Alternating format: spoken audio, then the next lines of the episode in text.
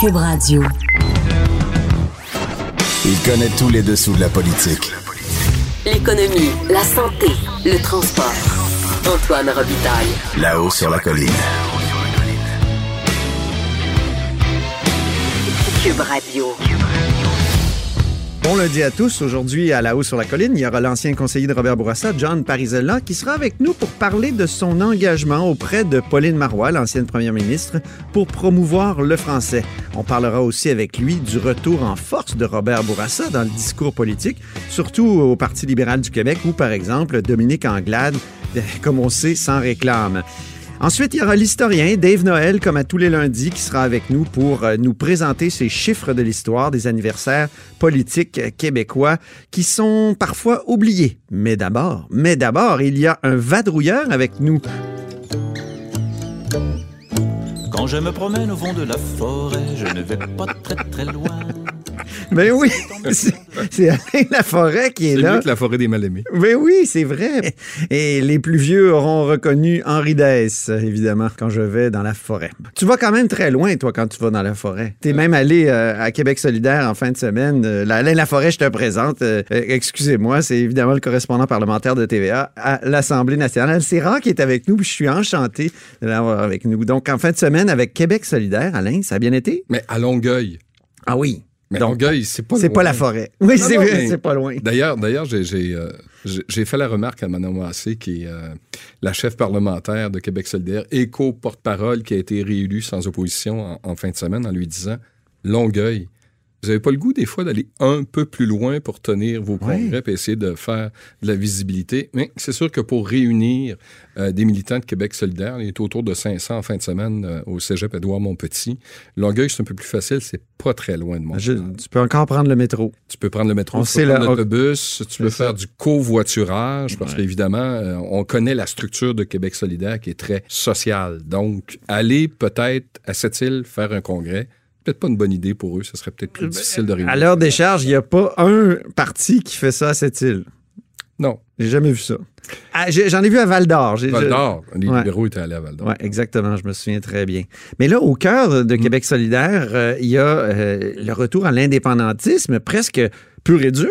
Ah, ils sont pressés. Ils sont pressés et ils se défendent de vouloir faire une élection référendaire. Pourtant, si vous votez pour Québec solidaire en 2022, ça veut dire qu'il y aura création d'une assemblée constituante. C'est quoi une assemblée constituante? Ouais. C'est une deuxième chambre élue par la population qui va travailler durant une période X à créer euh, la Constitution euh, du Québec. Oui. Et à ce moment-là, il y aurait un référendum sur la Constitution du Québec.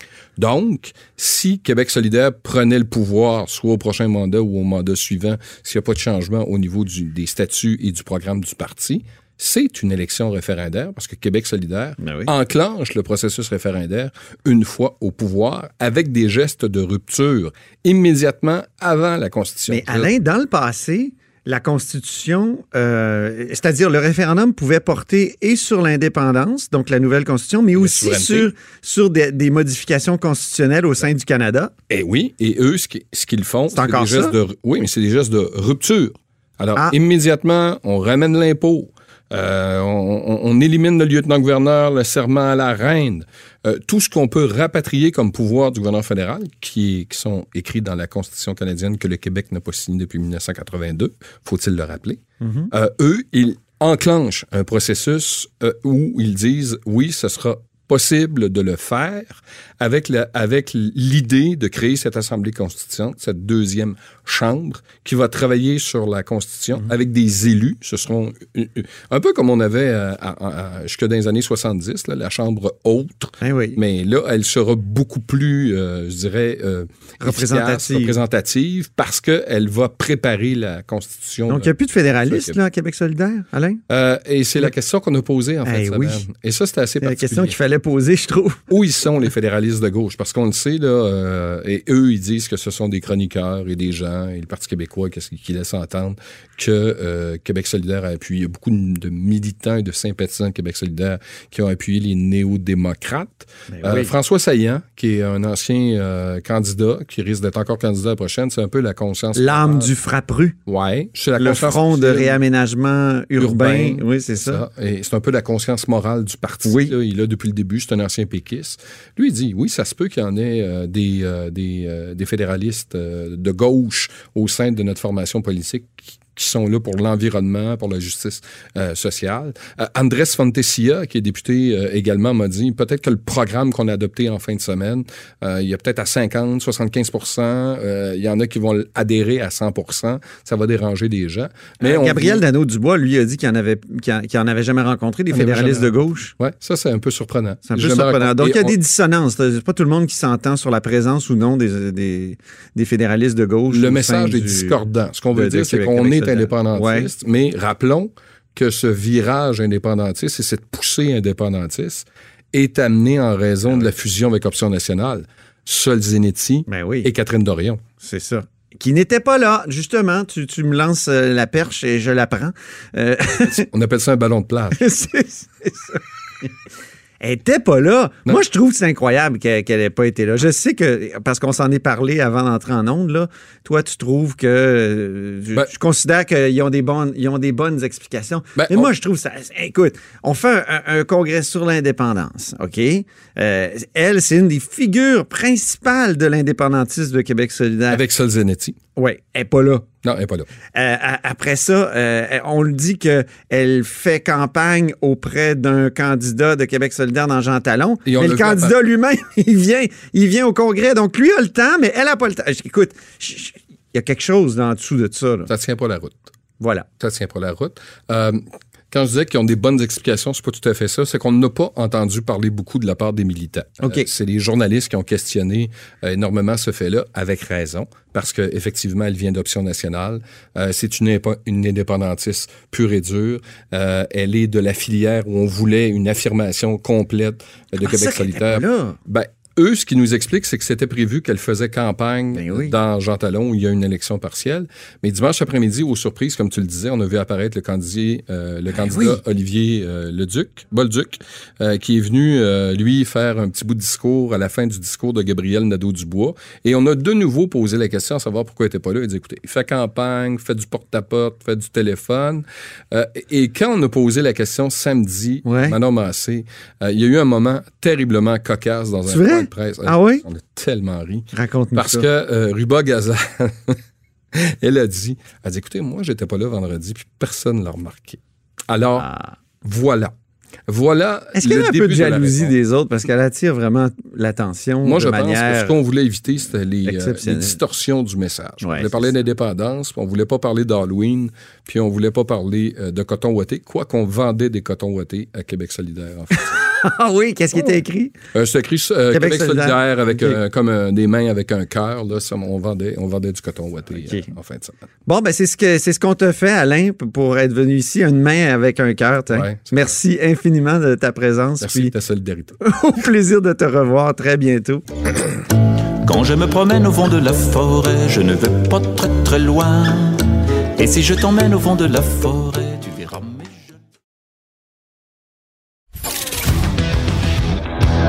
sur la colline. Une entrée privilégiée dans le Parlement. Cube Radio. Alors, au bout du fil, j'ai la chance d'avoir avec moi John Parizella. Bonjour. Bonjour Antoine, comment allez-vous? Ça va bien. Donc, John Parizella, vous êtes un ancien conseiller de, de Robert Bourassa, euh, mais aussi ancien délégué général du Québec à New York. Plein d'affaires, là. Et vous êtes Oui. euh, maintenant euh, partenaire de cette fondation pour la langue française que Pauline Marois a voulu euh, lancer ce matin, conférence de presse. Qu'est-ce qu'on veut faire dans- avec cette fondation-là?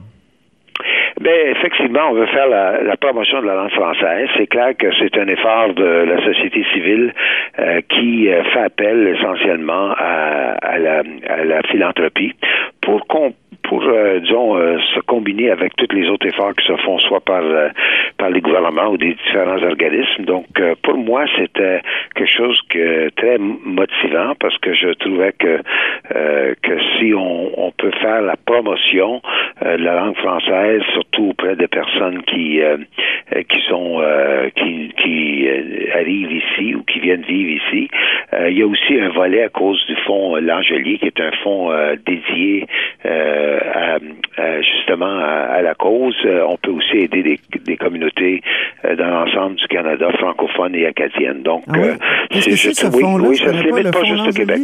Le fonds oui, c'est un fonds. Euh, c'est un fonds qui est à l'intérieur de, euh, de, la, euh, de, la, de la Société Saint-Jean-Baptiste qui qui a une, une fonction pour aider les, mhm. les communautés francophones hors Québec. Moi, je ne ah la connaissais pas, honnêtement. Là, je vais vous dire très honnêtement, je, je suis un récent arrivé. Mais donc, quand on, on, on parle avec le, le départ, c'est qu'on aime la langue française. Le mot du français, c'était quand même la langue euh, de la terre d'accueil pour mon père quand il est arrivé euh, de l'Italie il y a bien des années. Ah oui. Et euh, on a vécu, nous, dans un quartier très francophone qui était Rosemont. Et mon père a eu un commerce. Ma soeur et son mari ont eu aussi un commerce qui a duré bien des années. et notre clientèle, évidemment, on était, était francophone, québécoise. nous, on était la seule famille qui portait un nom qui n'était pas... à l'époque, on utilisait le mot canadien-français euh, et qui, euh, on était peut-être la seule famille euh, dans, dans mon petit coin de, de, ma paroisse, qui était la paroisse Saint-Marc, qui parlait l'anglais en plus de parler français. Donc, pour nous, c'était c'était notre, notre chez nous et notre langue commune à travers de notre mhm. de notre parcours a toujours été le français. John, dites-moi, vous, quand, quand, on vous dit bonjour, hi dans un commerce à Montréal, comment vous réagissez? Ben, moi, personnellement, j'ai jamais été une personne qui euh, qui perdait beaucoup de sommeil sur ça. La plupart du temps, je me fais euh, interpeller avec bonjour. Il y en a que c'est, c'est vrai, je l'ai entendu le bonjour donc je ne veux pas donner l'impression que que c'est que très marginal. dans le centre-ville de Montréal, on, on veut on l'entend comme tel. Mais moi, mon réflexe, c'est de, de poursuivre ma conversation en français. Euh, donc, moi, je Moi, je suis un gars qui va dire bonjour, je me fais interpeller en bonjour. Si quelqu'un me dit le hi, euh, disons, ça me ça me porte pas à les corriger ou quoi que ce soit. Je, je continue en français parce que moi, c'est c'est c'est ma la langue commune. Si j'ai l'instinct de, de euh, de poursuivre les choses euh, en français. Euh, donc pour moi, je pense que bien des fois, on, on, on crée des des, des controverses qui qui si on maintient notre désir de parler en français, puis si euh, on, souhaite le parler, moi ça c'est pas l'interpellation de la personne qui va qui va me conditionner dans mon choix. Moi je quand je je travaille, je travaille en français. Quand je je, je vis en dehors de, de, du bureau, je vis en français. Ça, n'empêche pas que je peux à l'occasion utiliser l'anglais. Mhm. Je, je suis un adepte comme comme vous savez Antoine sur la politique américaine, donc je suis obligé des fois d'écouter une bonne partie de ben euh, la programmation qui vient des postes américains. Et à l'occasion, euh, j'ai des euh, j'ai des invitations pour donner des conférences en anglais. Mais moi, en ce moment, j'enseigne à l'Université de Montréal au printemps. je suis associé au Cirium. Je passe à Radio-Canada régulièrement pour le carnet américain, mais j'accepte de faire d'autres médias. Ben oui, on est content de vous avoir à Cube. On est ah ben oui, moi je suis... non, Dites-moi, John Parizella, vous qui connaissez bien le Parti libéral du Québec, mais aussi Robert Bourassa. Que pensez-vous de, de, toutes ces personnes qui disent il faut revenir aujourd'hui à Robert Bourassa et, pourquoi on l'a délaissé, son, héritage, dans, dans les dernières décennies? Ben, moi, je ne sais pas à quel point on l'aurait délaissé, mais il n'y a aucun doute que Robert Bourassa, euh, il y a des grandes qualités que, que, euh, qui, qui qui, qui, disons, qui, nous, qui nous a euh, euh, fait vivre comme chef de parti. D'une part, le, parti politique comme tel, son, son, instance militante était très engagée. La commission jeunesse a eu ses, ses années les plus excitantes durant les années que M. Bourassa était là. C'est clair que M. Bourassa croyait beaucoup à la défense des intérêts du Québec. Donc, il y avait un nationalisme. Moi, j'appellerais ça un nationalisme inclusif, un nationalisme affirmatif, un nationalisme positif. Euh, donc, pour lui, euh, le fait français est important. C'est lui qui a fait euh, du français la langue officielle. Donc, c'est le premier à, l'avoir fait. Les gens, des fois, oublient ça. Mais quand on parle de... Il a utilisé la clause, il a utilisé la clause dérogatoire aussi. Et j'étais là quand il l'a fait. Ben oui, c'est ça. Vous étiez dans les coulisses? J'étais dans les coulisses, j'étais là aussi quand on l'a enlevé, puis on l'a pas enlevé sans faire des modifications à la loi qui garantissaient euh, la prédominance euh, et l'obligation de, d'afficher en français, mais qui pouvaient permettre, dépendant évidemment euh, des circonstances, qu'il peut avoir une autre langue. Comme ça, vous vous avez la loi maintenant, la loi 86 qui était passée en 1993, qui n'a pas vraiment pas été modifiée depuis, puis qui s'est avérée quand même une amélioration ce qu'est-ce qu'on a connu. Euh, vous, euh, vous êtes trop jeune pour vous en souvenir. Ah non, je m'en souviens, je m'en souviens, John. Oh, ben, oui, non, je commence les années 50, les années 50 et 60, on avait, on, on, pouvait même aller dans des commerces ah, oui. et l'affichage était en anglais, exclusivement même. Tu sais, ça c'était des autres années, mais après ça, il y a eu les, les, lois linguistiques qui ont changé beaucoup le décor vers, ou durant les années 70 et 80. Comme ça, on a eu des, des changements qui était nécessaire. Puis M. Bourassa était un de ceux qui, euh, qui a essentiellement euh, parti de balle. Puis il faut reconnaître que M. Lévesque, euh, quand il a pris le pouvoir, il a fait la, loi 101, qui est la charte de la langue française, qui était davantage un peu était plus loin dans d'autres secteurs mhm. de notre vie collective. Mais dans l'ensemble, je pense que c'est ça que les gens s'ennuient. Le, le côté de M. Bourassa, le chef de parti ou la base militante prenait sa place. Le, M. Bourassa, le, le, le type qui n'hésitait pas de parler son d'un certain nationalisme, même si c'était pas et ça résonnait, et ça résonnait Bourassa ailleurs qu'à Montréal, contrairement euh, peut-être au Parti libéral d'aujourd'hui. Ben, c'est clair que euh, c'est différent le contexte d'aujourd'hui, d'une part parce qu'on on est beaucoup plus à l'international qu'on ne l'a jamais été. Parce que pendant que M. Bourassa était plus euh, au pouvoir, le Québec, quand même, peu importe les gouvernements en place, s'est affirmé sur le plan international. Aujourd'hui, le, Québec a des entrepreneurs euh, qui, euh, qui rayonnent à travers du monde. L'autre jour, on avait un dirigeant d'une compagnie haute, de technologie qui a fait l'entrevue avec Barack Obama à la Chambre de commerce. On a un, Québec qui s'est transformé, un Québec qui, euh, euh, qui, qui est partout sur la planète. Et ça, je pense qu'on peut être très content. Puis quand on est partout sur la planète, on n'hésite pas d'utiliser notre langue euh, ou la langue commune, comme on dit, euh, euh, ou la langue officielle. Donc, dans ce sens-là, moi, je, je trouve qu'il y a une certaine nostalgie pour M. Bourassa, mais il ne faut pas oublier que depuis son départ, peu importe les gouvernements en place, que ce soit les gouvernements du Parti québécois, le gouvernement du Parti libéral qui ont succédé, et même le gouvernement actuel, on a on a quand même quelque chose en commun sans faire de la partisanerie et c'est l'importance qu'on attache aux Français. Puis nous, notre campagne en ce moment, c'est un complément euh, à, promouvoir le français. Puis euh, si ça aide euh, certaines communautés à l'extérieur du Québec, dans le Canada, ben on, est ouvert à ça. Puis nos projets sont ouverts à, rendre à rendre des services. Merci, merci beaucoup, John Parizella. merci pour cet entretien. Ben, merci beaucoup, Antoine. Ça fait plaisir de vous parler. Au plaisir. Au revoir. Antoine Robitaille. Le philosophe de la politique. Là-haut sur la colline. Cube Radio. C'est lundi, c'est le temps de parler d'histoire avec Dave Noël, journaliste à la recherche et historien de son État. Bonjour Dave. Bonjour Antoine.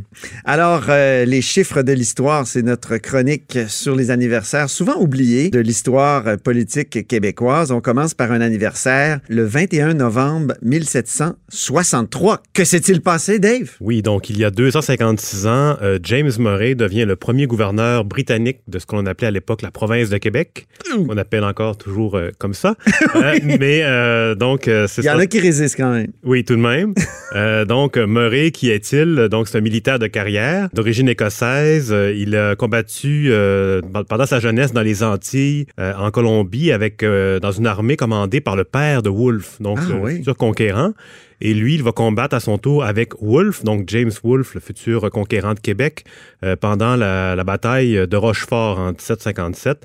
Et en 1759, quand Wolfe euh, arrive devant Québec pour prendre la ville, euh, aux mains de Montcalm, euh, donc euh, lui, Murray, c'est un des généraux de Wolfe. Et donc, Wolfe est tué au combat. Son second, Moncton, est, est gravement blessé.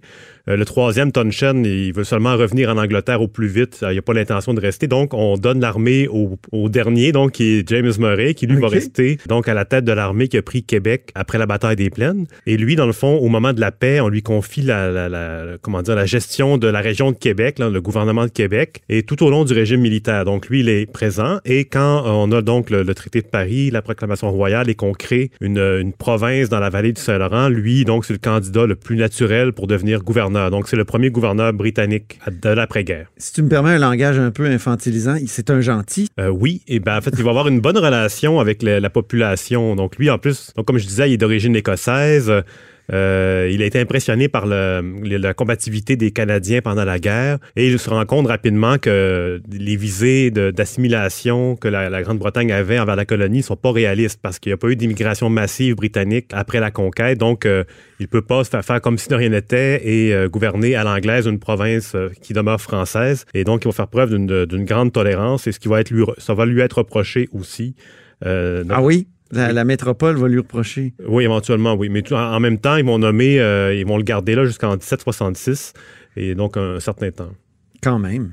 Donc, Murray. Moi, j'ai déjà habité la rue Murray à Oui. Québec. C'est ça. Sur l'ancien champ de bataille. Après, on croise la rue Moncton. Là, Oui. c'est plus délicat. C'est ça, oui. C'est quand même. Oui, il a été blessé, mais il a aussi déporté bien des Oui, oui, c'est ça. C'est un Oui. passif assez lourd. Euh, il y a 182 ans maintenant, le 23 novembre 1837. Que s'est-il passé, Dave? Oui, Donc, à cette époque-là, c'est la bataille de Saint-Denis. Donc là, on est à l'époque des patriotes. C'est la, la seule, en fait, la seule victoire patriote euh, de la guerre, à part des, des petits gains euh, très mineurs. Donc la bataille de Saint-Denis, ça survient après le, le mandat d'arrestation de, de l'autorité coloniale contre les chefs patriotes. Donc là, on est vraiment dans, dans cette époque-là. Et les, les chefs, les leaders, Papineau, tout ça, ça, même Georges-Étienne Cartier, qui est dans, dans les, le- le Oui. se retirent de Montréal et vont se réfugier dans les campagnes environnantes, euh, surtout dans la vallée du Richelieu. Et c'est là que l'armée britannique se dirige.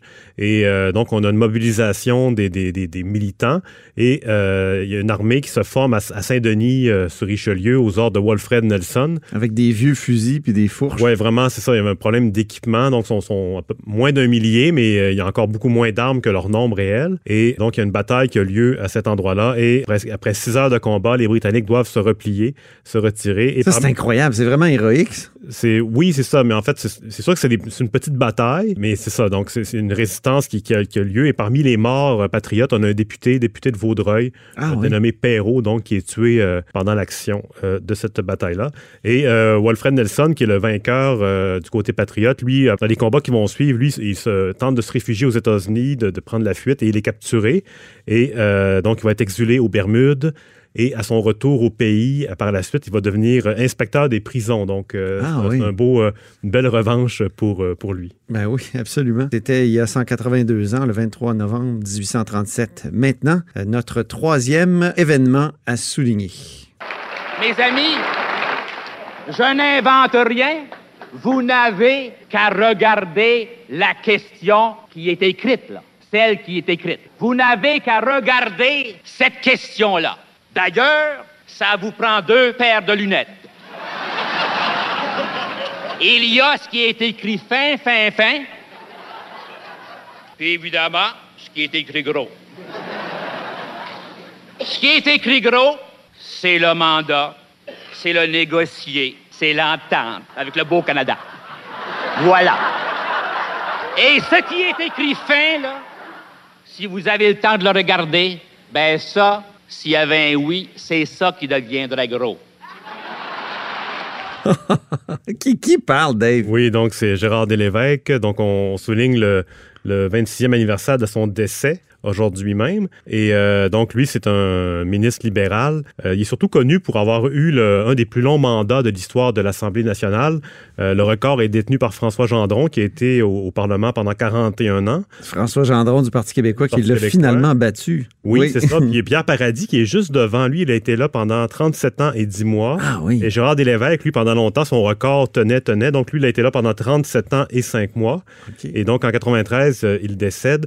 Euh, à ce moment-là, il est ministre des Finances de Robert Bourassa, une époque euh, très difficile. Euh, donc, les finances vont mal. On envisage même, pendant certains conseils des ministres, de fermer le gouvernement pour économiser euh, carrément. Là. Ah oui. Donc, c'est vraiment une période très difficile. Et lui, euh, Quel contraste avec aujourd'hui? oui, là, bas maintenant, c'est- l'abondance. mais lui, donc, il doit gérer la, la décroissance.